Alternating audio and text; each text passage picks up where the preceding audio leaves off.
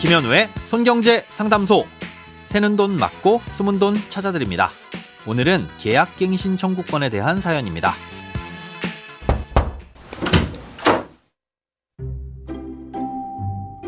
안녕하세요. 저는 현재 전세 계약갱신 청구권을 사용한 상태이고 내년 1월 9일이 계약 만료일입니다. 그런데 10월 말에 둘째가 태어날 예정이라 전세 만료되는 때에는 두 아이를 데리고 이사를 하기가 쉽지 않을 것 같아 고민하던 중 계약 갱신 청구권을 사용해 계약 연장 시에는 임대인에게 통보하면 3개월 뒤에 계약 해지를 할 수 있다는 걸 알게 됐습니다. 손경제 상담소에서도 이 내용을 다뤘었던 걸로 기억하고요. 그런데 이 사실을 임대인에게 말하니 올해 4월에 그게 안 된다는 판결이 있었다고 하더라고요. 찾아보니 서울 북부지방법원에서 그런 판결이 있었고요.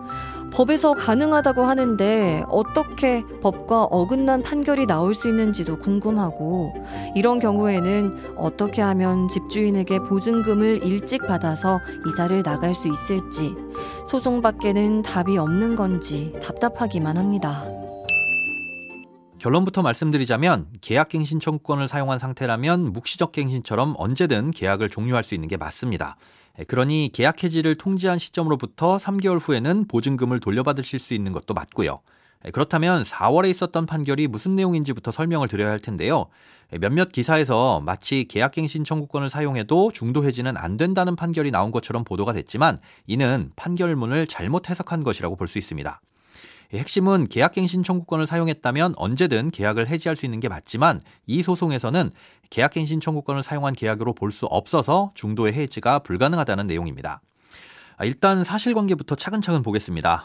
예, 해당 소송에서 최초 임대차 계약은 2017년 2월부터 2019년 2월까지 체결됐습니다. 예, 그리고 나서 이 계약 기간이 만료된 지 2년 2개월 정도가 지난 2021년 4월에 다시 계약서를 작성했는데요. 예, 최초 계약이 만료된 지 2년 2개월이 지난 시점이니까 묵시적 갱신이 두 번 이뤄졌다고 볼 수 있겠죠. 예, 마지막 묵시적 갱신은 2021년 2월이었던 거고요. 아, 이렇게 묵시적 갱신이 된 뒤로 2개월 후인 4월에 새롭게 계약서를 작성한 겁니다. 예, 계약서에는 계약서를 작성하는 2021년 4월부터 2023년 4월까지 2년을 계약 기간으로 하고 보증금은 기존과 동일한 금액으로 한다는 내용이었습니다. 여기까지는 기존의 묵시적 갱신으로 계약 내용과 다른 것이 전혀 없습니다. 다만 특약사항에 본 계약은 계약갱신 청구권에 의한 재계약이다 이런 내용을 기재했습니다. 자, 그런데 이 계약서를 작성한 후로부터 6개월 후인 10월에 세입자가 임대차 계약을 해지하겠다는 통지를 합니다. 10월에 통지를 했으니 계약 해지 시점은 3개월 뒤인 1월이겠죠. 세입자는 1월을 넘기고 2월에 보증금을 돌려받지 못한 채 이사를 나가게 됐습니다. 그래서 계약 해지가 됐는데도 보증금을 주지 않으니 이 보증금을 돌려달라는 소송을 한 건데요. 법원은 계약 해지가 된 것이 아니기 때문에 돌려주지 않아도 된다는 판결을 내렸습니다. 세입자의 계약 해지 통지가 무효하다고 본 것이죠. 그렇다면 왜 계약 해지가 되지 않았다고 본 것이냐? 계약갱신 청구권을 쓰려면 첫 번째 묵시적 갱신이 끝나는 2021년 2월이 되기 6개월 전부터 2개월 전까지의 기간 중에 했어야 되는데 이미 묵시적 갱신이 한 번 더 이뤄진 상태에서 계약을 맺은 건 기존 보증금과 동일한 보증금이라고 하더라도 새로운 계약 체결이라고 봐야 된다는 겁니다. 심지어 특약사항에 계약갱신 청구권으로 재계약을 했다라고 쓰더라도 엄연히 맺은 신규 임대차 계약을 계약갱신 청구권을 사용한 계약이라고 보긴 어렵다는 판단을 한 겁니다. 그리고 그렇게 특약에 적은 건 다음번에 계약갱신 청구권을 사용하지 않겠다는 의미로 작성했을 여지도 충분히 있다고 봤고요. 예, 그리고 언제든 세입자가 계약 해지를 할 수 있다는 조문도 취지상 별도로 임대차 기간을 정하지 않은 경우에 적용되는 것이기 때문에 설령 이 계약을 계약갱신 청구권을 사용했다고 보더라도 새롭게 작성한 계약에서 임대차 계약 기간을 2년이라고 정한 이상 그걸 지켜야 한다고 판결했습니다.